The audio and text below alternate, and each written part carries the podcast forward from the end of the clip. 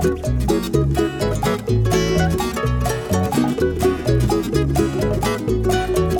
everybody, you're listening to the High Sessions Hawaii podcast where we talk about everything local and beyond. I'm John Yamasato, your host, and joining me today is Mr. Kyle Shimabukuro How's it? and David Kamakahi, who we're going to introduce in a couple minutes.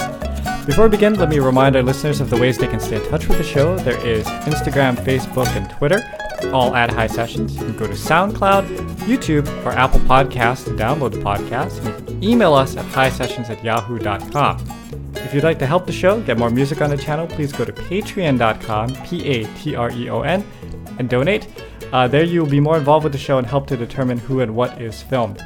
By the way, um, we removed the the pop guards on the mics, and I feel kind of naked I feel very uncomfortable. It's raw. It's a raw. because signal. people were complaining that they, ca- they can't see us. I know, but I love to hide behind that thing. But you know what? It actually feels like I have more of a connection with the camera now. It, it does, so maybe it'll be worth it in the long run. I just feel people look at it at me and stop looking anymore. Really, you know. Yeah. It's a tool to stay in sync. yeah, yeah, yeah. So uh, anyway, uh, Patreon. Oh, we'd like to thank Peter from somewhere. He hasn't given us his location yet, but Peter, thank you so much for being a Patreon. He's our new Patreon. Thank this, you, uh, Peter. this week. It's been going up and down, but uh, we're back up to 80, 80 patrons. So thank you to all 80 people who have been supporting the channel. Uh, please check out Kupu Kupu Landscaping, Landscape Architects. You can go to kupukupulandscaping.com for all your arch- uh, architecture landscaping needs.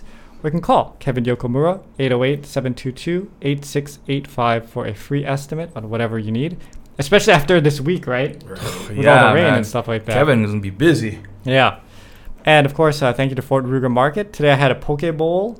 David had the poke bowl. Mhm. You I had the Hawaiian plate A. plate A. Yep. Was really good. I really like the fact that it comes with the haupia at the end Yeah. because you have all that kind of like It's little saltiness and then the like sweetness at the end. It And then we got this. finish. Uh, Keith's cookies. You can get it at uh Ruger Market too. I always like these cookies. I bring it home for my wife. Yeah. Oh, Keith's cookies. Yeah, he Keith's makes good cookies. This is a chocolate chip pecan cookie. I'm sure Devin will like some of these after we're done. I'm sure he will. Yeah. All right, you can go to Kumu 94.7 to find Devin Nakoba. You can go to highlifeclothing.com to find all of Kyle's designs. Uh, we don't have it yet, but by hopefully next week, we will have the High Sessions 2022 shirt Hmm. ready to present to everybody so you can see what the new shirts. So, all the patrons, $5 and up, will be getting brand new shirts as of, uh, as of 2022. So, hang in there if you're a patron, because uh, starting January, I'll be send, starting to send all those out. So, it's, it'll be pretty exciting. Okay. And how much more uh podcasts we have before the holiday season for you starts? You know. Just well, oh yeah, okay. So yeah, that's a good that's a good point. Yeah. So I'm off from December fifteenth. Yeah, at home, Yeah. just relaxing. yeah. Good. You need Yeah. a break. Yeah. So we will do our last podcast next week, Tuesday, December fourteenth, which will be Mr. Jake Shimabukuro. Got it. He's always our last podcast of the year, yeah. and he's going to be uh, zooming in from wherever he is on tour because he's uh, doing a kind of a nationwide tour right now. But we'll catch in with him, talk about the new album that he's done with like Jimmy Buffett and Kenny Loggins and all I mean, that. that stuff. album is unreal. Yeah. So uh, we'll be doing that next week, and then we'll be taking the rest of the month off, and then shirts go out in January. We'll restart up in January. You know, I, I hope we catch him on the tour bus when when he's doing it. Oh, So he can like he can right before bed. yeah like he can podcast us in his pajamas. You know, While he's Yeah. lying in his bed in the bus. You know, that'd well, be fun. that Like will, a slumber party. that- slumber Well, with it'll be- yeah. oh yeah, Like- who knows where he'll be? Yeah, yeah. who So it could be late because uh, Yeah, it's like time zone roulette. yeah. We yeah. should all wear pajamas on that party and then that podcast. All right, so our guest, special guest today is Mr. David Kamakahi. David is an ukulele player and one third of the Hoku award-winning band Waipuna. David, thank you for joining us today. Thanks for having me. It's great to get out of the house. yeah, you said you've been kind of cooped up, huh, for the last couple of years. Yep. Um. Yeah, because I'm a recluse by nature, but this is kind of overkill with the pandemic and lockdown, not and masks and stuff like that. So I've been kind of laying low. Are we the first humans you've seen other than your family? no, you're not the first humans, but the actual first humans I can talk to. You don't talk to your Outside- wife and your outside- daughter. no, first humans is they talk to outside of the Uh-huh. house, not for music performance. oh, I see. Well, let's go back then. So you were, you guys had a pretty major touring schedule yes. prior to the uh, pandemic, right? hmm I remember Waipuna was going to Japan quite often. You guys were just starting to do West Coast too, right? Yeah. Uh, we were doing Japan about once a month. We'd be up in Wow. Japan for about one to two weeks. And So you go one to two weeks Japan, back home, go Mhm. back up. that must get tiring after a point, huh? I'm feeling it. I'm not as young as I used to, but it's been it's fun. It's fun to travel, but then I'd say the most grueling ever trip I ever took was we did one week in Japan. We came home for a day, and we flew to Zurich, Switzerland, to Wow. perform Oh, for another crazy. week. So that was interesting because the group kind of went two separate directions. Me and Kale went home because we wanted to do laundry, pay bills, Yeah, deposit, yeah, yeah. deposit Yeah, money yeah, in the yeah. bank, and Yeah. you know that stuff. So I got to stay home for a day and then back to the airport the next morning, and we, we flew to New York to Zurich. Matt went the other way. He went to Beijing, and then he flew to Zurich Oh, Wow. directly. Wow. Wait, Beijing was like vaca- took a couple day vacation or something. No, it was a layover. He laid Oh, over there. what? Yeah, so he stayed like at airport hotel for a night, and then he caught the flight the next morning. So he was in Zurich before we, for us. What is it? Is it shorter from Japan to Zurich? Or I have from no idea. Hawaii to Zurich. I don't know my my geography well. Yeah, I have no idea. I have no idea. I, I was trying to envision it in my head, but you know when you think about the globe, and they say like it because it's it's Round. round. You know, it, it's distorted, Yeah. right? Yeah, Ah. right, right. So Do you guys? I mean, all this kind of traveling. Do you just wake up in a hotel and going, "Where am I today?" Mm, yes, if depends how long the tour is. Yeah. So usually at the end of the year we do what's called bonenkai, which means we'll, uh, Bonen Kai bonenkai. It's the end of year, you know, parties and stuff like that. is a Japanese word. What is that? So we go up for like, and this is like maybe three weeks, three week tour. Yeah, and we're doing like maybe two shows a day. Okay. wow. You know, just for you know end of year parties and Christmas songs and stuff like that. So yeah, it's grueling, and yeah, you do forget what city. Imagine. uh, Two a day. on one tour, you know, the big finale to show. Yay! Thank you. Name the city, and yeah, it- it's been wrong a couple times. You gotta just say thank you, everybody. Thank you. Good night. Like, Or you just blanket it by saying, "Thank you, Japan." yeah, yeah, yeah, yeah, yeah. just a safe phrase. Yeah. Oh man. So okay. So you've, So that's the kind of schedule you were on. By the way, what is the flight to? Is it eight hours to New York? Sorry, I'm still back on this New York to Switzerland. Oh, New York was about going to New York was oh wow, it's about eight to ten hours. Oh, eight to ten hours. What's up, Devin? Come inside. Yeah, come inside. Have a Devin. seat. Brother, how you man? See you, man. Have a seat. no worries. So eight to ten hours to New York, and then what is it from New York to Switzerland? It's about another. It's another seven to eight. Another seven to eight hours. Holy What? crap! the- that His is face. too long to be on a plane, man. Yeah. At least did you guys have like the lay down seats and stuff? No, no. Oh None on man, that that is the worst. Of course not. that one. I cannot handle plane rides. If if traveling consists of me just blinking and being at a place, I would be around the world. But the Well- plane ride is the reason why I don't like to travel. like I hate it, man. I can't sleep this on a plane. Well, yeah, me too. Yeah. But that's what some famous musicians said. They said like, you don't get paid for the performance; you get paid for the travel, Yeah. because that is the hassle part of the job, right? I can see that. And there's been many times where I've been on a plane or on a bus or on a taxi, and I'm thinking, "Yep, this is why I gotta charge to do these things." but nobody pays me. nobody pays me to go on vacation though. yeah, well, because on when you're on vacation, you're you're the boss of the schedule, right? You're not expected to be at a certain place at a certain time, which puts True, but stre- it- it's makes the- it stressful But for it's the the suffering to get to the place that I want to get Suffering. to. you know? Wait, where's the little? Oh, we took it all Yeah. away because people were complaining they couldn't see your face.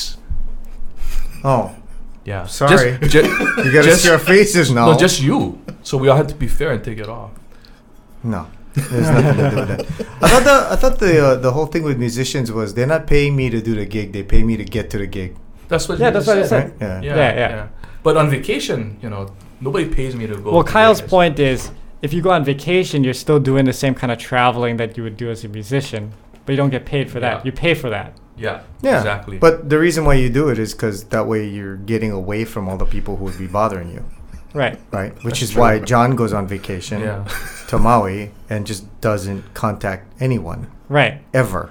Right. And just is like, bye, I'm gone. Yeah. And we go, And then we where think you going? we think I'm like- just going to Maui, but Yeah. you're never going to find me. You think you're like dead for two weeks, you don't respond. I know. Where right? he? Bro, what the Watching the news. What happened to him? I know. He's like, Should we shot, file a report? I mean, right? Where is yeah, he? exactly. And he just goes, no, I'm just, uh, just gone. Yeah. By the way, Devin, magically, Yes. you know the inputs for the mics? Yeah. It switched Kyle to number one again. So it goes four, three, one, two. All of a sudden. Uh, you know, Who? somebody was here earlier than all of us putting No, I- in. Um, I didn't touch the mics, I promise. You liar. I was like, wait, wait, how come? I was trying doing the sound check. I'm like, how come your mic isn't working? And I'm like, oh, you're number one. Thank you. How did you get to be number one? I try hard. Did, are we sponsored by Keith's Cookies now too? But I did. What? I, we had it in front. Not I know. for you. Why, why is it in front? Because it's from Ruger, and I wanted people to know that you can get good cookies Oh, from Ruger. go to Ruger's. Get the cookies. yeah. But this hasn't been open. We don't even know if it's good. Well, we're waiting for you because we knew you were gonna open it and start eating. So, Okay. Shoot. All right, Might as well keep with see, I told you. tradition. I told you it was gonna happen. it's okay. Of course. You're going to put food out here. I'm going to eat it. It's uh, it's 1.30. It's second lunchtime. for him. yeah. It's not second lunchtime. This is first lunchtime. Actually, you guys want to try a cookie? It's really good. I- I'll have one out. Oh, Yeah. all right. I mean, well, I it's guess, perfect for the microphone. You know what I mean? I guess I'll Wait, filibuster. let's see how crunchy it is. Oh, that's It's actually not that bad. Is it? How does it taste? That's good. Yeah, like I, s- I buy that all the time. At Really? Ruger. Yeah, they make good cookies. Oh. This brand. It What sounds- is the brand again? Keith's cookies. Keith's Cookies. Keith, you do a good job, man. Good job. It sounds crunchy though. I prefer uh, soft chewy cookies. cookies. Like uh, Chips Ahoy, the Oh, soft Chips Ahoy. Fields. Chips Ahoy Yeah. are supposed to be crispy. They're not supposed to be Yeah, chewy. Mrs. Fields. No, but is the red one is chewy. Chewy Chips Ahoy. No, those are gross. They're not gross. They're delicious. They're gross. They're gross, bro. In fact, that's what It's it, like you, it, you know how you get chewy Chips Ahoy? You leave the regular Chips Ahoy out and you leave Yes. it open and you get chewy Yes. Chips Ahoy every you go. time. You the kind of guy to eat the stale Cheetos better than the regular Cheetos? No, no, no. I have friends that leave that thing out. until No. it gets- On purpose. Yeah, so it gets chewy. And then they grind it. They're so gross, man. That's what's wrong with people, man.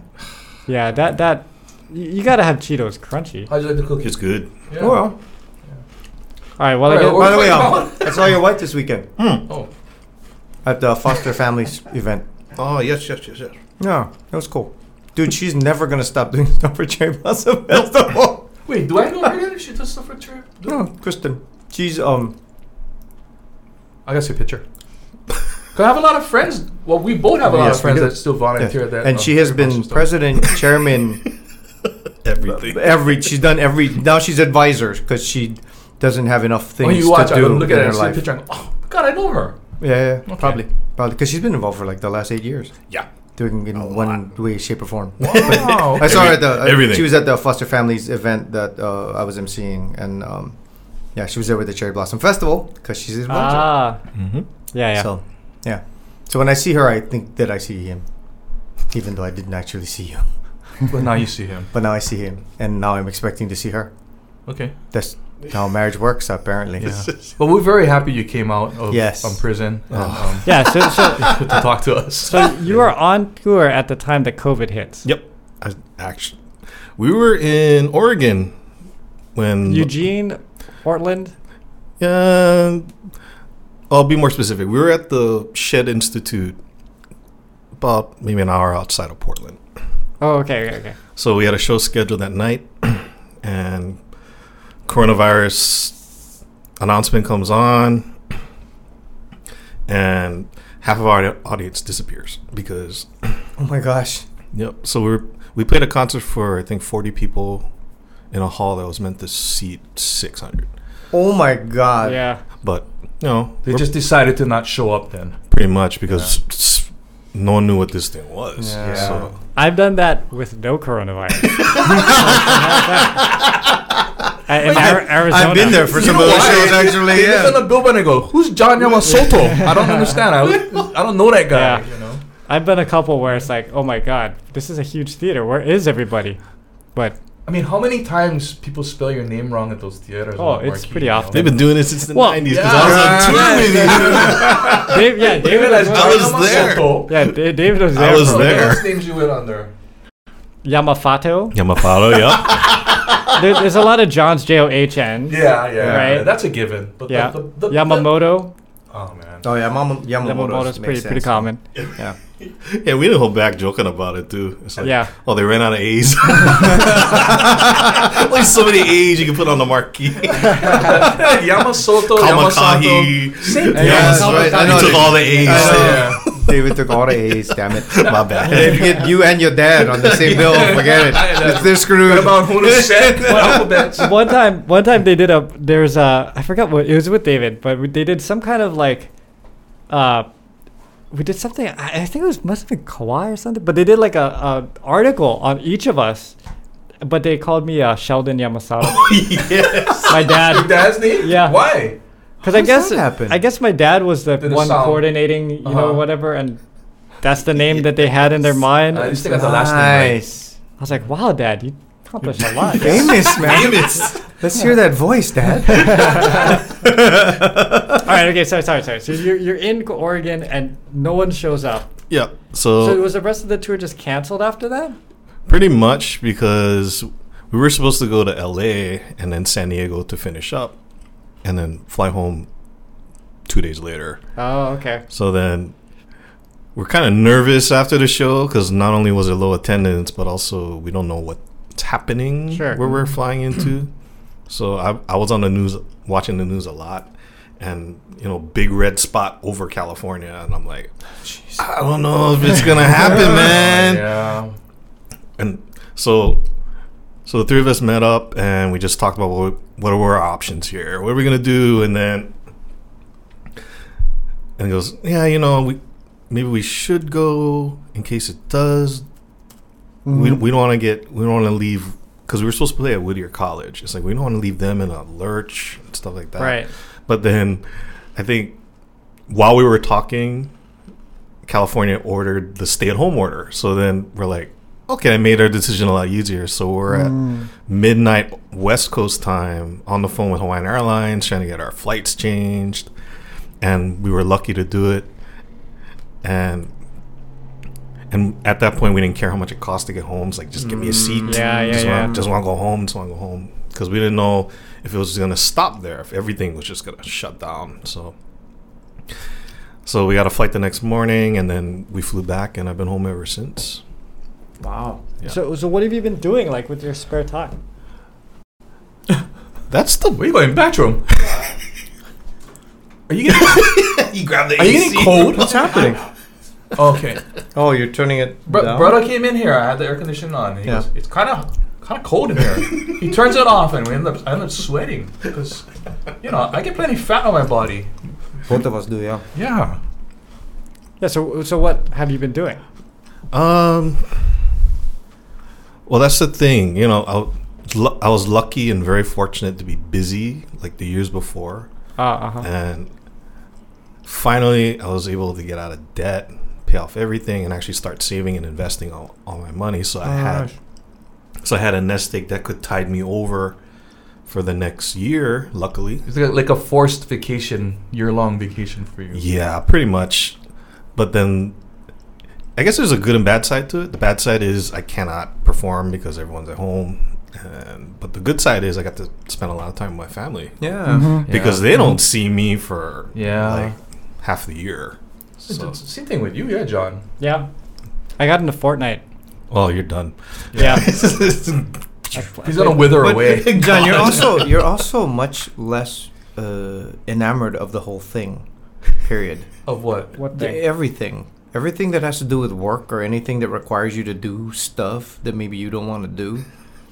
Right? David's laughing because it's true. Wait, what? Right? Because John is the saying. yeah. go- Mila, Gibbs, sorry, Mila. I'm, I'm outing you right now. Mila and I were talking about this Yeah.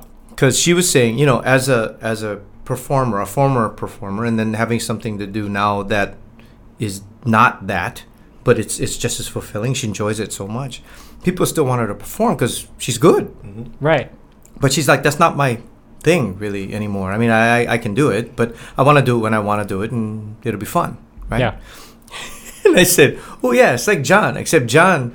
And she goes, "Yeah, John has less uh, qualms about it. John just goes no." yeah. and she says, and she goes, "But John's kind of like that about the real estate stuff too." Because I'm like, "Hey, John, you want to do this?" No, I don't want to. I don't want to do that. No, I don't want to. big I don't no wanna, blanket. just no, just no on everything. And you go, "Really?" He goes, "Yeah, no." Wait, is it okay? I get it. It's probably because when before when you're in your youth, you said yes to a lot of things, That's right. and now it's like the time where you're kupuna status. You go, nah, Buddha I status. don't do that.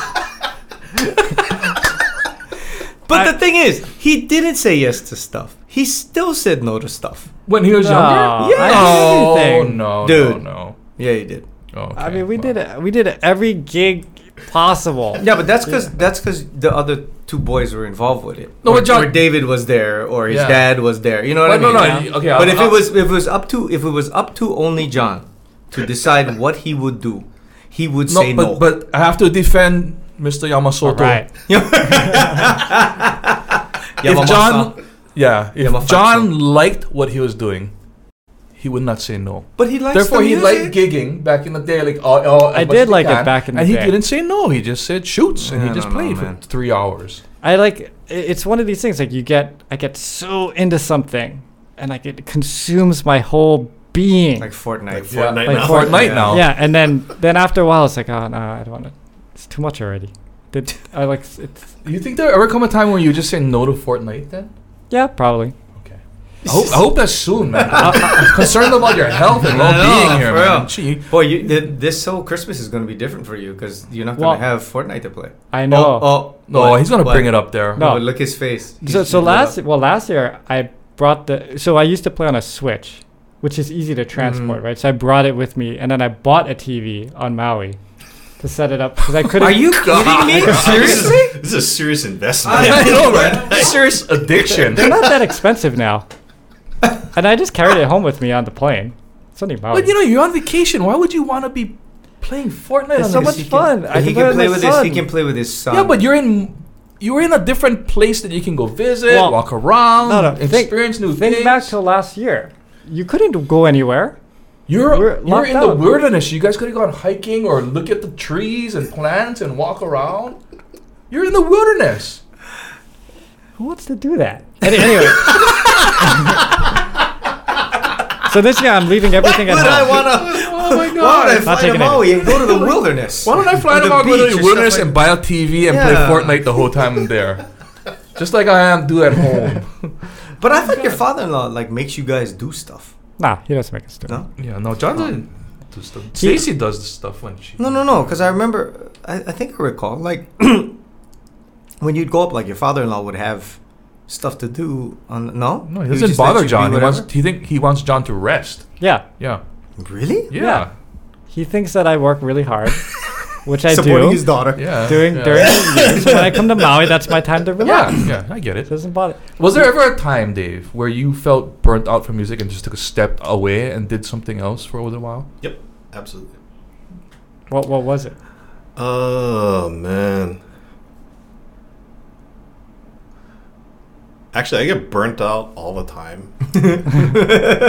Every single album Waipuna's done, I'm burnt out by the end Mm, yeah. because because there's two different processes. Because when I when I first started, it was solo work. So I was doing my own albums. I was producing it myself. My dad was consulting with me on it and that's what I think a lot of I was very very very lucky that dad was in the industry for so long. For those that don't know, um, my dad's Reverend Dennis Kamakahi. So when I finally got to do my own solo album, he walked me through the entire process of how this works. He goes, Mm. "Okay, this is what you got to do. You got to."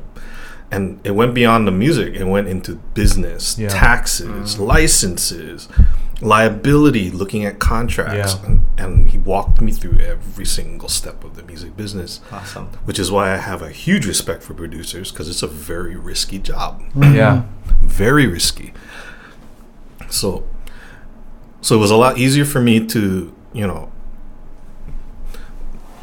do the producing part and the music part at the same time because because if I didn't like something, it's like no, we're gonna do it till we get it right and and stuff like that. But when it comes to, I think the difference is it was my own money.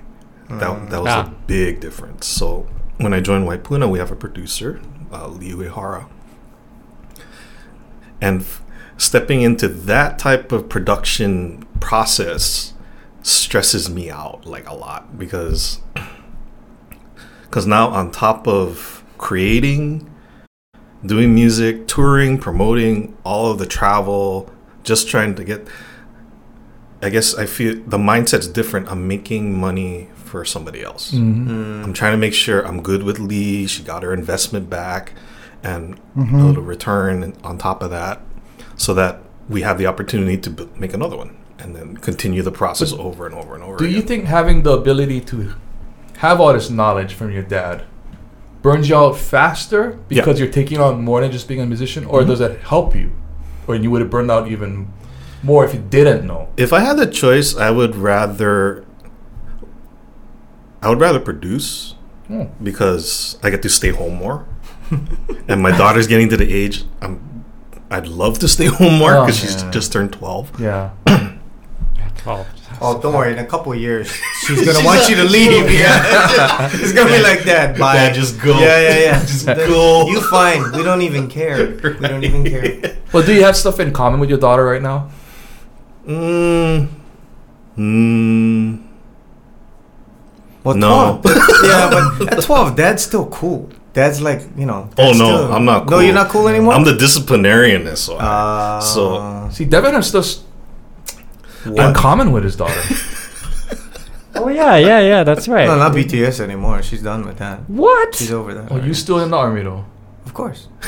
How come she got done with it then? Never mind. We're talking about David. who, who would discuss that soon? By the way, we watched the the concert live uh, on the live stream. oh yeah, yeah. Yeah. It was a lot of fun. Oh, dude, great concert. Kid, wait, let him finish. All right, okay, sorry, alright. sorry. We'll Sorry, get back to BTS. But yeah. But what were we talking about? Oh, the stress produ- of- the the stress of being a producer. Yeah, being it's a- tough because an ideal situation, at least for me, like uh, seeing the business is producers take the most risk because they have to invest the money, the time, making sure the product's ready to go, making sure everybody's happy with the product and stuff like that. But then it dep- also depends on the artist. Like if you have an artist that doesn't want to travel, Yeah. they don't want to promote, they don't want to do anything. They just want to make the and have the sales roll in. It's kind of uh it's kind of the skills like you know it's not balanced. So if you had a choice to just be an artist like that or be a producer, you would choose still being a producer. I would choose being a producer because I like, I guess, touring and playing music for so long. And I guess, yeah, I think it's because I turned forty. he's It's over. 'cause I He's turned over 40, I it too, man. He's like, "Mm, I'm good. No, I think it, I think because I'm getting to the point where I love music. I love to do music for the rest of my life, but then I keep going back to my father Mm. because he passed away when he, he was 60, 61. Yeah, young. yeah Mhm. young so and I always I always keep going back to that because he was in the business for 40 years Mm. like constant musician and the only reason why he retired it wasn't because he wanted to it was because of health reasons he had Yeah. stage 4 cancer That's right. Mhm. Yeah. and then we lost him really fast Yeah. so then that always haunts me when I'm when I'm you know gearing up for another project or Mhm. any any travel or anything like that. I go back. I'm like, do I really want to do this when I'm 60? Maybe, maybe not. But Mm. Mm.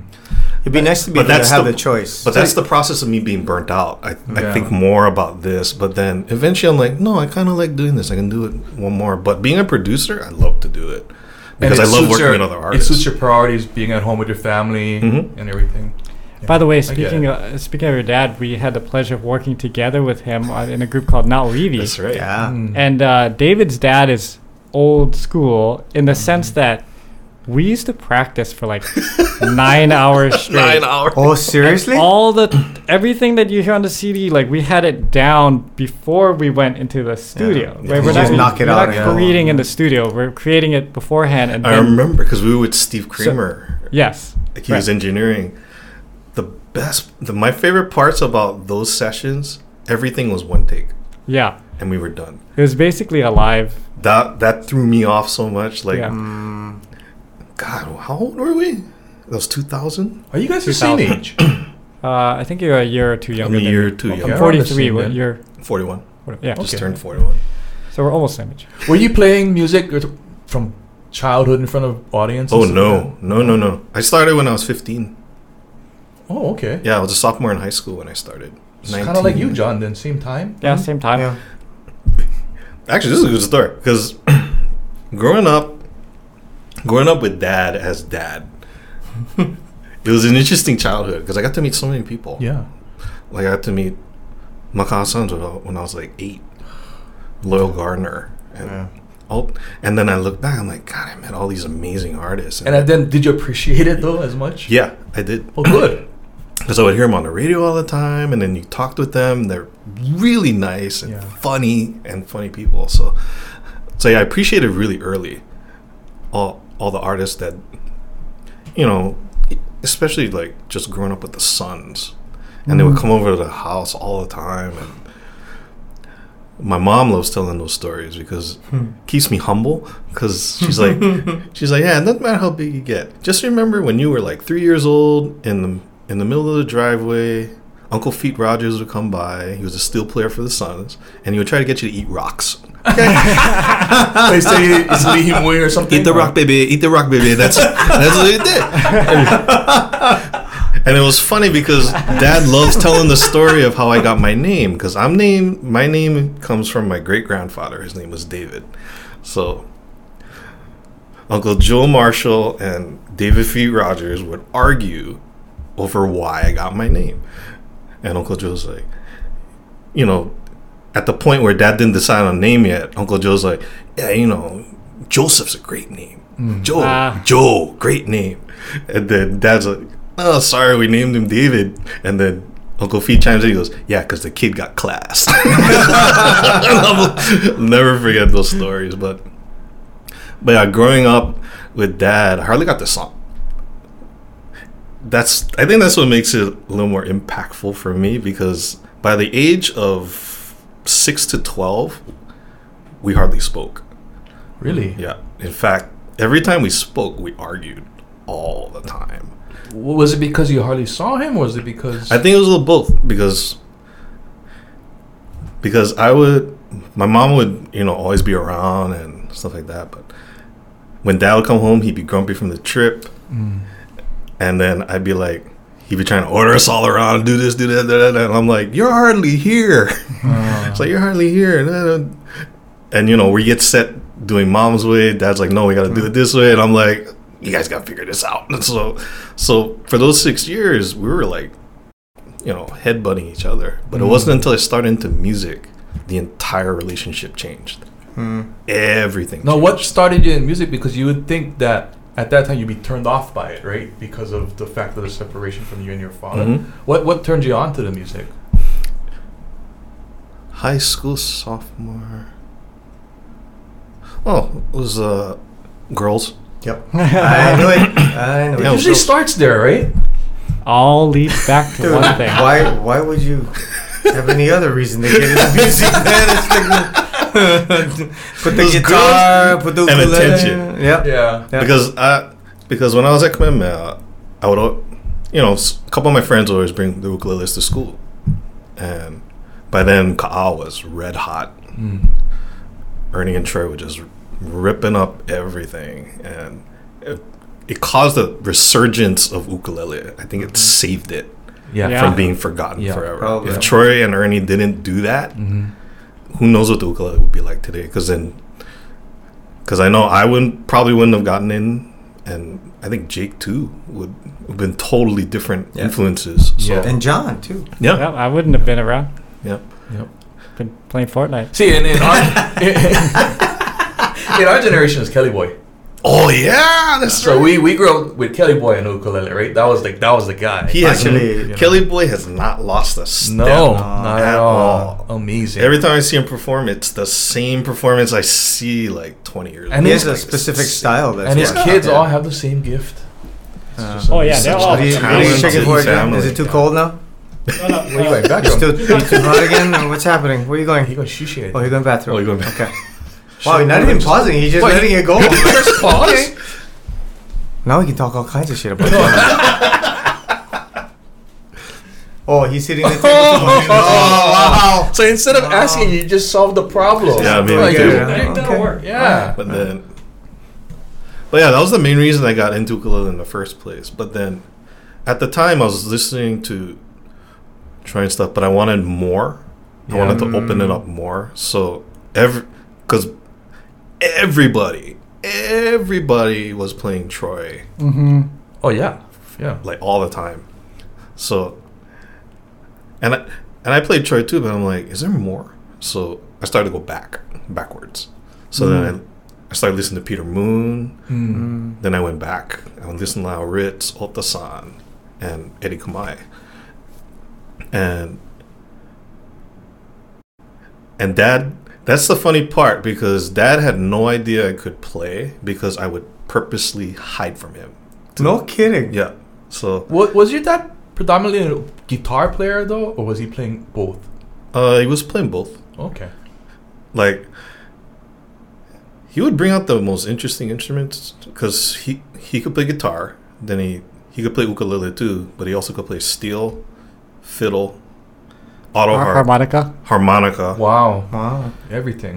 yeah so so he was multi-talented he could even he could also play piano if he wanted to but then so imagine like the closets of a two-bedroom apartment Surrounded by instruments. filled with guitars and all the instruments. That Okay, so the question is, were you allowed to touch them? No. Yeah. Oh no, no, we no. heard that stories among all the other musicians we, we interviewed. That Because they weren't allowed actually, to touch their parents. the first ukulele I played at home was actually my mother's. So Hmm. she had an Ohta-san Kamaka that that I would practice on until somebody came home, and then I would hide. I would hide it and then pretend nothing ever happened, and then That's funny. yeah. So Wait, I- at what age was she learning and not not letting your dad know that you were learning? It was fifteen. Fifteen. Everything started at fifteen. Okay. So I started practicing. I think about two months in. Mom comes home early. I didn't have time to hide anything, and she just peeks in my room, and she goes, "Oh, this is interesting. when did this start?" And you know, me and my mom are very close. I told, I just told her, I'm like, "Okay, yeah, I'm starting to get interested in music, but I don't want Dad to know." You didn't tell him it was chicks. You just said music though. No, it's just music. Even though Dad would understand too, but but yeah, it was it was kind of like that. Like, Mom found out, and I'm like, yeah, you know, just don't tell Dad. I don't want, yeah. But then she did tell him. Told him the next day, Mm. Of course. and she goes, you know what, the boy can play, and and Dad was just shocked. He's like, who? He's like, his son. Which one? Because I have an older brother. Yeah. And my dad was trying to get my older brother to play since he was little. Oh. Mm. But then same thing happened.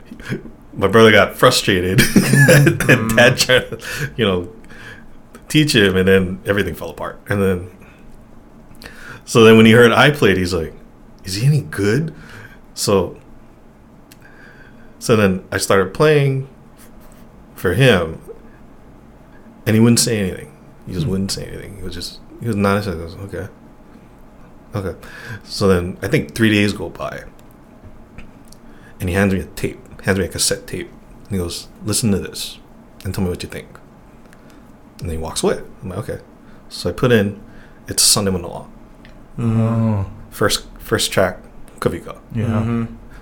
So I started listening. I'm like, okay. And by and at this point, I have not studied any music. I don't know how to read music. I don't know how to do anything. So I would I would use any tool available to me to replicate a sound. So I would hum a lot, just trying to practice. So I would listen to Kawika like 15, 20, 25 times. My brother hated it because we shared a room. Yeah. So he's like, God, can you put that thing away? and then, so it took me like I think two weeks to finally understand it and get it. And Dad's like, okay, let's practice. Oh. So he grabbed his guitar. He goes, okay, go. And we start. So I played it. I don't even I don't even remember how good I played it, but then but then he stopped and he looked at me and he said, "Do you want to do this?" And Huh. and at that point, I'm like, "Yeah." I, I was ready because at by that point, I had no idea what I wanted to do after high school. I didn't know if I was going to college. I didn't know anything. Mm. But then, yeah, I got hit with the bug at 15 and two months. I was like, yeah, I, I like this. And you're self-taught. Yeah, self taught. Because there's no YouTube back then. So how wh- how did you get all your? How did you learn? Like It started with scales do, re, mi, fa, sol, la, ti, do. And I would find it on the fretboard. Mm-hmm. And that's, I would start with scales.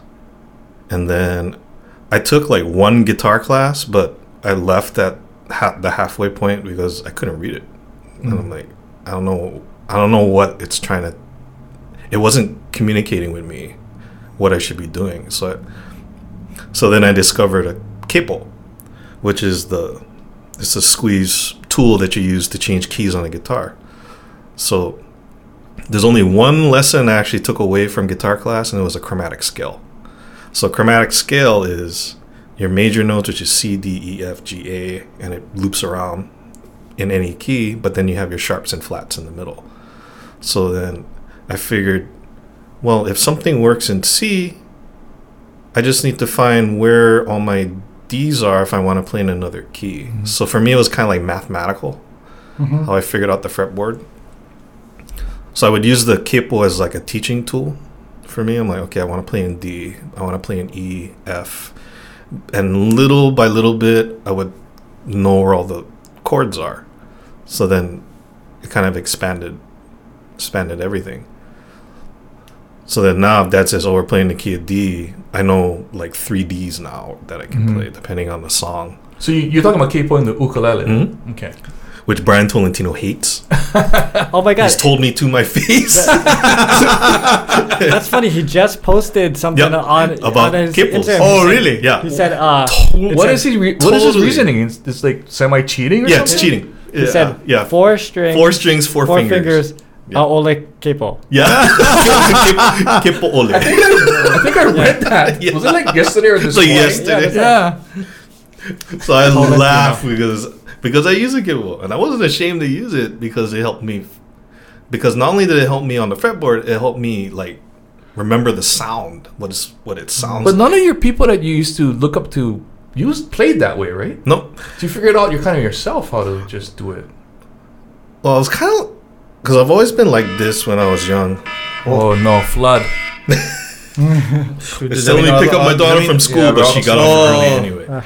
But then, but I'll, I'll, I guess for me, learning the ukulele itself, I didn't, I didn't have any teachers, so I didn't care. I had to learn my own way. Yeah. And if anybody had a problem with that, well, they're not living with me, so have fun criticizing me or whatever. But this is the way it works for me Mm-hmm. this is how I figured it out. And then and and when I have beginner students, they usually only know CF and G and maybe D. But then I tell them in my first lesson, I'm like, if you know CF and G7 or G, you know 24 chords already. You just have to find out where they all are on, On the the fretboard. fretboard. Yeah. And then G C G seven and F. I think Yeah. that's the Yeah, only yeah. four. You're I on your know. way, You got 32. I'm on my way. I'm 32. ready. You got I got 32. You got 32 Right on. cards, bro. All I need is a capo now. and I'm good. Set me up. I Like when we were recording with Nawiwi, I would use the capo a lot because I do remember that. Yeah. yeah, because because I guess holding D for the amount of practices we had to do Oh. was s- very physically What about taxing. what about when you play live? Oh, I don't use a capo now when I play live, Okay. but Back in those days. back in those days, yeah, because God, we were I was twenty. Well, that and you know Dennis and Mike, who played with mostly in C and G. Yeah, You know because, um, you know that's slack key keys. yeah. Right. Aw. It's interesting. I, uh, you know, uh, one of the interesting things about seeing you play was you were never like the flashy guy. No, Yeah. You, yeah, you know what I mean. Like you'd be there, you'd be really solid, you'd be playing, but it was never like, David, take this ripping solo. You're gonna do all this stuff. That was never that was never his thing. Like I, in fact, when I saw you come up because you were so young, because you were his, you know, you guys are contemporaries. Uh, I expected you, like you were saying, to do that choice style, that that that you know the jig style of whatever, where it was just like eight million notes all within like one thing, and that was just it was just never your thing. But it was always tasteful. It was always Yeah. within the, you know what I mean? Like, Yeah. it- it's funny that Brian doesn't like the capo thing because his style and your style, in, in terms of what you guys bring to the table when you play, mm-hmm. is kind of the same thing. Like Brian's not a ripper. He just you guys aren't, but you have so much knowledge about how the ukulele works and how it works within the framework of a song that they can throw you in and you don't have to play like 8 million notes. You Yeah. can play like 6 notes in a solo and people go, "Oh, that's nice." You know? And I and I I um I can appreciate it, but I think it's taken time for other people to appreciate it, which is kind of a bummer because it if people come when people would come to see you guys like now leave or whatever and they were expecting a certain thing, like, oh, here's David Kamakahi on ukulele, and, and it was cool. You were always so really cool about it because you never, you, you you always played within yourself. You never said, well, well, I, I have to play like that. You went, nope, this is what I do, and it's it's really good and it works. And my dad, John, you know, Mike, they all they all love it, and the audience really loves it. So I'm cool, and to be to have that sense of um, comfort with how you play is is remarkable, dude. And I don't know if you got that from your dad or if if it's because your dad kind of went, "Nah, boy, that's that's good. You can do that." no, because I, I never when I play, I never sought my father's approval. Mm. That wasn't that wasn't part of it, but I was most comfortable not emulating somebody else Mm. because yeah, I could play the choice stuff, or at the time, yeah, like yeah, I know what Jake's doing. Yeah, I know what he's yeah. doing, and it sounds great. And but for me, I'm like, yeah, but I, ah, this is actually really good because um, when I was talking to my dad about, it's like, do I need my own style? Do I gotta do that? And he's like, no. It's like no. He goes, be yourself. He goes, no matter what you play in the world, if you don't add, if none, if not a single part of it is you, he goes, you missed the whole point. Mm. And and that's carried over for the entire career because now I'm not. Because now when I write and actually compose something, I don't need to be a composer that spits out songs like a vending machine. Mm. I can I've only because out of my career I think I've only written like three songs, like composed three songs, but the songs mean something to me Mm. because when I write it has to be, f- which is it's sad because I usually write when I'm depressed Mm. and I have these intense feelings of sadness, darkness, stress, fear, and all of these, and it gets to the point where Gotta I don't, release. You gotta release Mm, something. It's yeah. like I don't know what's happening, but Yeah. then, but then eventually I come around and say, you know what? You can do. You got two choices. You can stand here feeling sorry for yourself. And you can put into something productive. So when I start r- composing, I let it all go. So Mm. so that's helped me um, in, in my career and and yeah, it's it's important just to be yourself for me because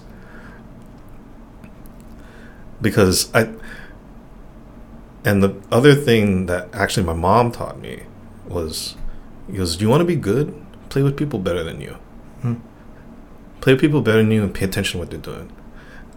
That's why sh- my favorite times is playing with amazing art. Like when I, s- that's why most of the times I play with Uncle Ledward Kaapana, and he just Oh, goes Ah. off. Yeah. I'm l- I'm laughing so hard because I'm like, how are you doing that? or if I'm on, because during the last year I was touring a lot with Nathan Aweau, and he's a beast. Oh, he's a monster, yeah. he's a Yeah. beast. But then, but that's why mom kind of laughed when when I started getting into music. She goes, "Look around, Hmm. look who you're playing with," Yeah. and I'll, and and it was so sad because she told me she's like the sad part dave is that as you progress and you further your career because you're going to see all those masters go Mhm. which was sad at the time but now that i'm forward we've lost so many talented Yeah, artists and Yeah, I'm like for sure. Yeah. But some of them before their time, yeah. yeah like uh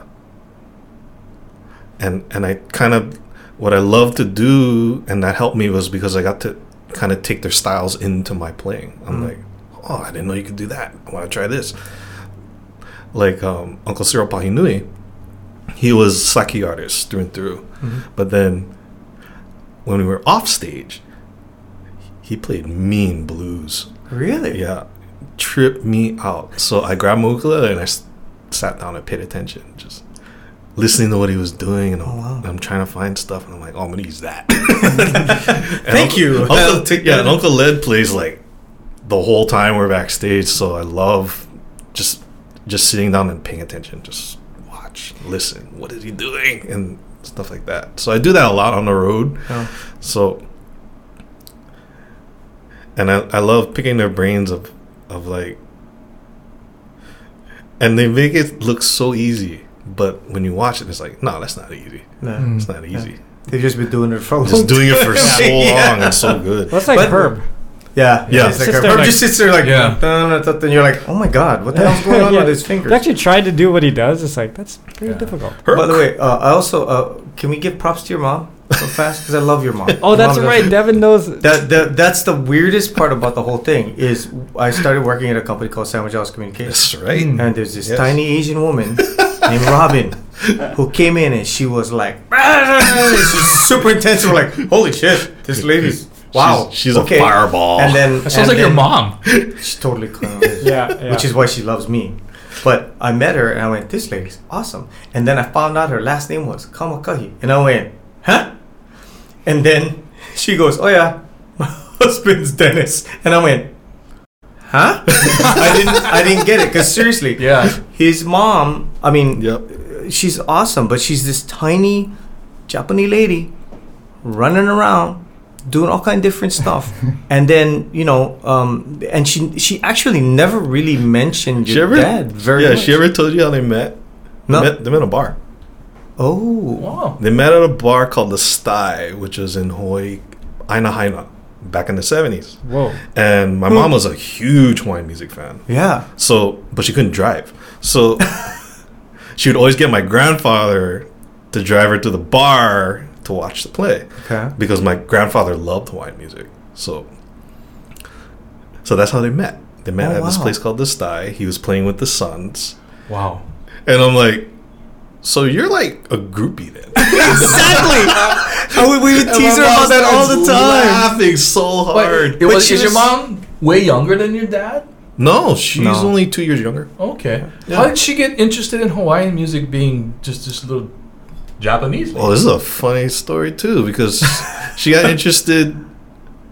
She got interested by because my grandfather would collect these records, like the Oh, okay. old records, Mhm. and a lot was Hawaiian music, and so she started listening. She actually took slack key classes. She she tried to learn slack key, and I still have her guitar to this day. but she tried to learn from oh god, who was she learning from? I think it was George Kuo, I think. Wow. But yeah, she tried. She tried learning slack key, and it was funny when we were home because she was like, "Yeah, I could play. s- I could play too." and she'd do it on purpose to irritate my dad. I'm still, I I'm it. still confused about this bar. Is, is, it was a country is there western. something bar. country else? western. What? What is a sty? Because the only sty that I know is Like what a you get like on a your s- pimple no, on it's your a style eyeball. like in a pigsty. Pigsty. Oh, Yeah, like a it's- it's I'm sty. trying to picture where in Idaho was this. Yeah, I don't know. Uh, it's probably. It's probably long It's gone. gone. or- It's yeah. gone. But well, I mean, what what was cool about your mom was she was very low key about it, which I think is where you get your sort of laid. Well, I mean, your dad is pretty laid back too, but you know they're both very laid back people. They're super talented, but your mom. Like always supported your dad. He always, uh, she always supported you. It was very, you know what I mean. Like, and and I think when I first met you, you weren't doing music because you were young. No. And then when you came up, it was like all of a sudden, oh, it's David, and he's playing music, and would the- talk about it, and I'd be like, yeah, I've had what? the weirdest career. yeah, like, and then you're playing with. John and your dad, and I'm thinking, wait a second, where, what? No, because me and mom would talk a lot about it because I was like, what is happening? Because Yeah, 15, I, I literally picked up for the first time. Six months later, I'm in studio already. And we recorded Ohana. Because dad was under contract with Dancing Cat Records at the time. So you recorded Oh, okay. something in your teens on record. Yeah. Wow. I was, by the time, because I was like 15, 15 and a half, six months later, I was 16. And I'm in, in studio. Walking into, my brother asked me this the other day. He said, as a musician, what's the most terrifying thing you could ever do? So he goes, is it a, he's like, is it a big, hall audience mm-hmm. that, you know, does that frighten you? I'm like, no.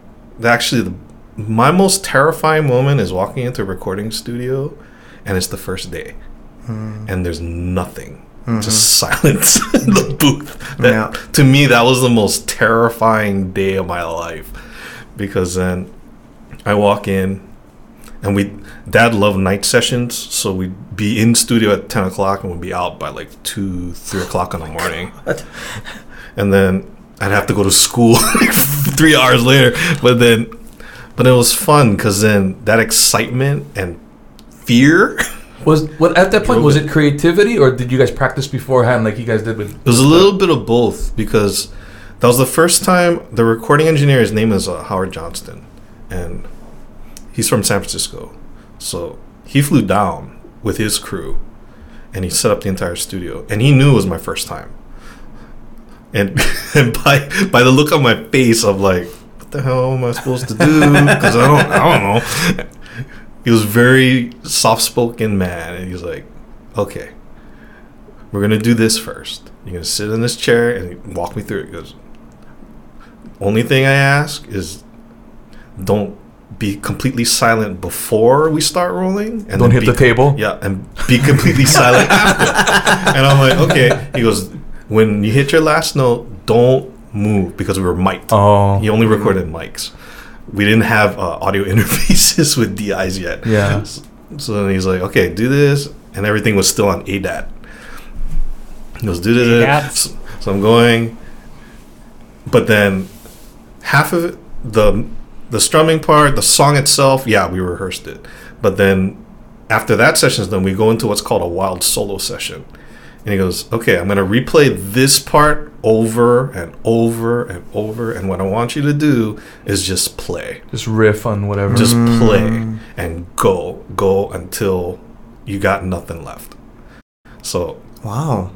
and that's how he recorded. And it's, he called it Wild Solos. So there's an entire ADAT tape somewhere in their archives of just me playing solos to the song wow. and then you move on to the next song. Same thing. We we practice the the vocal, the melodies and stuff. So, but as we're doing it, he's teaching me the technique to do. He goes, "Okay, watch your P's, your T's. Hmm. If you're gonna do that, go off." The, and he's just teaching me how to use a microphone. I'm like, So "This is so helpful." your dad actually gave you the space for the producer to educate you on that, and not mm-hmm. him educating you on Yep. that. yeah, because because he wanted me to see everything not just from his point of view. Process. Yeah, he goes, everybody's different. Every producer's different. Every engineer's different. and some of it you're gonna not like, some of you're gonna like. You just gotta pick. That's amazing, man. Talk about about a talk Insight. About, yeah, Throw it into the fire. and education. It's kind of like um, you're like the Karate Kid of ukulele or something. Mr. Miyagi. Daily-san. you know what I mean? Like he knew he could have taught you everything. He just let you figure it out on your own. You know. Because that, I think that was because of my mom. mm. Because because mainly she knew that music. She saw my brother like practice when he was young, and it totally fell apart. hmm So she went to him and be like, "Don't do that again to another son." so Oh. I think my mom had something to do with that. Yeah. His his mom is not someone you mess with. But my dad's not an explaining teacher anyway Mm. when it comes to like the details and stuff. He's Mhm. like, no, he's because because during that time he was sitting me down and saying, if you're gonna do this for a living, it it's a hard life. Mm. He goes, but if you want to do this, I'm not gonna show you how to do it. I'm gonna teach you what you need to look for. And at that time, we were recording with Dancing Cat, but also we were um, we were playing at a bar in Manoa called Shipley's. Oh yeah, I remember Shipley's. Yeah. Mm. And then, so we were there once a week. And so every week he'd say, okay, when you show up to the gig, this is what you need to set up the sound.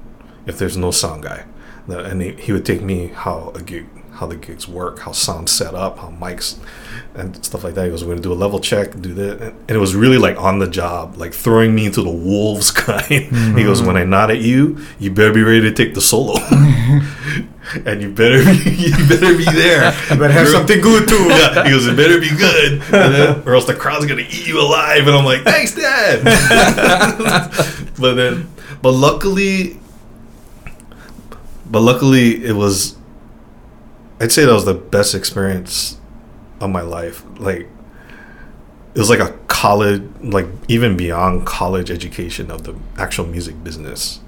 Because then, when we get into like tours, touring, and promoting and recording, he he takes me through the legal part too. He goes, okay, mm. Yeah. because my mom cracks me up. Because you know producers would be wanting to producers have been wanting to record dad for years because you know he, he's dad. So so um, a big uh, producer um, nameless i'll leave him nameless but then they sent the contracts over of the agreements you know but then dad's like and I'm like, so what do you do with the contract? He goes, give it to your mother. I'm like, are you serious? He's like, yeah. And I'm like, well, mom's not gonna be here forever. so, but then, uh, yeah, legal representation is important in the music business.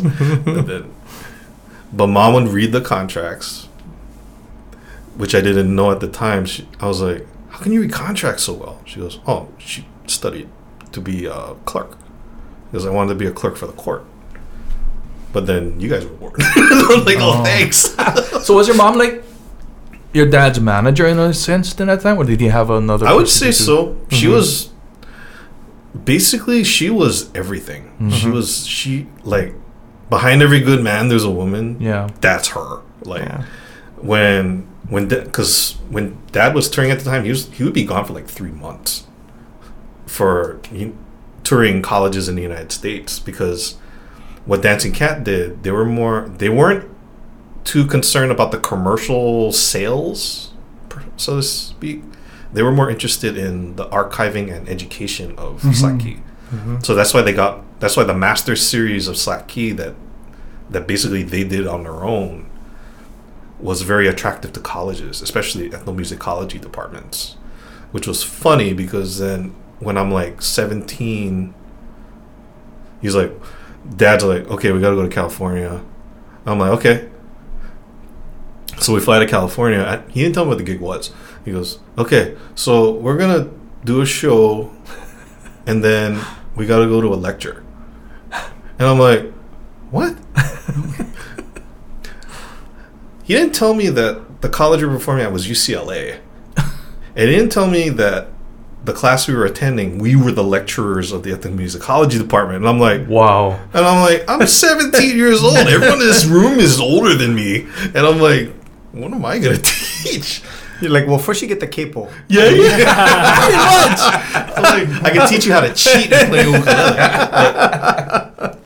But, but but that's how Dad was. He, he was like, no, doesn't matter. Just show up and Wow. and We'll perform, make it happen. Yeah, perform, and don't worry about it. Yeah. And his mom was so supportive in that way that she Yeah, would just so- she would be there with all the stuff. Mom She- was like the command center Yeah. back home because Yeah. if Dad was on tour, he called Mom saying, "Oh, I, I'm running out of product." She would make sure it's ready in the next city.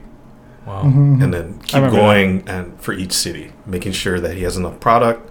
He's like, oh, something went wrong on the tour. Like my bag got a big rip in it. She's like, mail that, throw that bag away, get another one. I'll make sure it's over there. Wow. Yeah. So She was full on behind the yeah, scenes. she was behind, Yeah. behind She the scenes while good. she was working. At Yeah, Sandwich while she's House. working at Sandwich Isles. Wow, and she, man. And she did all that kind of logistic stuff for Sandwich Isles. So that's why when I found out what she was doing for your dad, or, or then for them, I would be like, Robin, how the hell do you keep all the shit in your head? And she would just be like, no, I just. uh, ah, I, I to this day Yeah. I, I I really have no idea because she would do it very well. I mean, as quietly as she could possibly do stuff because she's a really loud. My mom's very loud. Yeah, she's a very loud lady. In fact, she's gonna kick my ass if she sees me because she goes, "Devin, you know you're not supposed to talk about me." Because that was the other thing is she's this really loud, tiny Japanese lady. She does all this work, and then she doesn't want anybody to know. Hmm. She would just rather sit back, let push them forward, let Dennis, let David look good, be good, and it's all and it's good. And Oh, you'll lo- you'll love this story. So, I'd say this is 09. Mm. Not 09. Yeah, 09. So, we were part of a compilation Saki project that we recorded a song on. It was nominated for Grammy. So I have, I still have my Grammy medallion that everyone overlooks, which I don't mind. Let's crack that up. My dad had to beg my mom for like a week to get her to go to the Grammys. Yeah. Because Wow. dad was gonna go Yeah. And it was at it was still at Staples, which is crypto.com now, but it was at Staples Center. Wow. and he's like, "Come on!" And he got tickets for like the arena show. He's like, "Come on, it'll be a good experience." And uh, like a week because He's trying mom's to sell her like trying to sell her hard on going to LA. And then my mom was like, "Yeah, but yeah, because she does because Devin's right. Yeah, she does not like the spotlight. She loves. I don't like buy one dress. I don't have to go. Oh what am I gonna oh Shit. wear? Yeah, Are you kidding exactly. me? Why I gotta go shopping? This kind of stuff is stupid. you guys go. That's exactly how That's- she was. that's how she all is. the time. And it was. I mean, it, that and it's why you know, like finding out her last name was Kamakahi. I was like, oh, so you're married to somebody else in the family? His cousin. Yeah. He's like, no, no, no, that's my husband. I was like, oh shit. And then oh, my my son is David. And I was like, oh my god. And uh, you know, you just had no clue. And it, she was so uh, amazingly humble about it. And and it, you know, the, I mean, your whole family is kind of like that, which is really cool. And it's why, you know, whatever success you guys have had has been um, just really beautiful to see. Because when it happens to people that take it in stride and Yeah. don't, you know, try to shine a light on themselves, it, it makes. That's it why mom's in charge of his estate now. So Oh, okay, okay. and it had to go through probate because you know dad didn't have a will. Yeah, yeah. So it. I'm glad. That's good. But I've heard horror stories about probate. Everyone's like, "Oh, it's gonna take years and stuff." But oh, it, we went through the legal process. It was like three months. But oh wow, not only three months. Yeah, sometimes it's not too bad. it's not too bad. Yeah. Yeah. So, but luckily, state law it automatically transferred. But then for the rest, like you know, his ASCAP royalties and Yeah. publishing stuff, Yeah. yeah, that took a little longer. But Hmm. But then now I get like mom calls me. I'm like, oh, you're checking in on me. She's like, no, I gotta, I gotta tell you about, I gotta tell you about something about because um, and I, and I told John this. This was like I think three, two, three months ago. Um, Oh yeah, that's right. yeah, we got uh, while we were in Nā'ōiwi, we did an album, and then Auntie Shelpa Pahinui, Uncle Cyril's wife, calls me, and I'm, she's like, "Oh, NCIS is looking, NCIS Hawaii is looking for music,". Oh. and I'm like, "Oh, cool," and she's like, "They're looking for like Paniolo country because it was that was the theme of the episode." Right. like, Yeah. I saw that episode. yeah, I'm like, cool, okay. And, uh, and it's like blow, blowing by me. I'm like, yeah, that's cool. You just called me for that. And she's like, no, I think you guys should submit and submit a couple songs because I thought of your dad. I dad. have a song called Paniolo. Yeah, Pretty automatic, yeah. yeah, and so, and this this my mom's the best because I call her. I'm like, okay, so mom, um, someone's interested in using, and I didn't tell her the show yet. Someone's interested in using one of Nā'ōiwi's songs for for the episode, and she's like, oh, that's great. And she goes, which show? And I'm like, oh, NCIS Hawaii. And you know, she's a huge NCIS fan, Yeah. and she's like, what song they want? so that's, but it ended up on the episode, which is exciting. Yeah. Yeah. and it's it's always because I'd say today the most messages and texts I get is like like people which is shocking to me even to this day is like oh we'd love to record one of your dad's songs That's awesome. Mm-hmm. Like recently I just did one with one of my former students. They he recorded Golden Stallion. And I think last year uh Lucella recorded Hualalai and and all of these songs. So actually now because of pandemic it actually got me thinking about doing because Waipuna we're we're kind of in a standstill because we don't know what Japan's gonna do in the next few months. But then mainland's opening a little bit, Mhm. so I'm like, oh, that's good. At least that'll, we'll be able to trudge through the first half. But then going through the recording process for so many albums at that long, I'm like, I kind of want to do something else. so I'm actually working on a book. Oh wow. Yeah. So I'm working on a songbook of all of Dad's music. Mm. Wow, that'd be cool. And then I started going through it, and I'm like, well, I could put this book out, but I want people to know what the song's supposed to sound like. Mhm. So I'm doing an right. album with it. Oh, nice. And then John Berger's been bugging me for years. John Berger is a writer at the Mm-hmm. Star Advertiser. And I think he brought it up to me like a year after dad passed. And he goes, You know, it'd be cool if you actually did an album of your dad's songs and Oh yeah. Oh, and yeah. you just have other people like come in. And I'm like, and only, yeah, I'm, Yeah, as, as yeah, Devin points at. John. but then, but on top of that, I'm, I think at this point, yeah, I'm I'm actually in pre-production now to do Mm. it. So so this is this goes back to like the terrifying part is um there's the songs there but the silence of like what is this gonna sound like Right. Yeah. so I decided it's like, you know, if I'm gonna do this album, I'm gonna do it in the style that he wrote it in. So if it's a Paniolo song, I want a Paniolo instrumentation and, Mhm. and singers that that'll do it.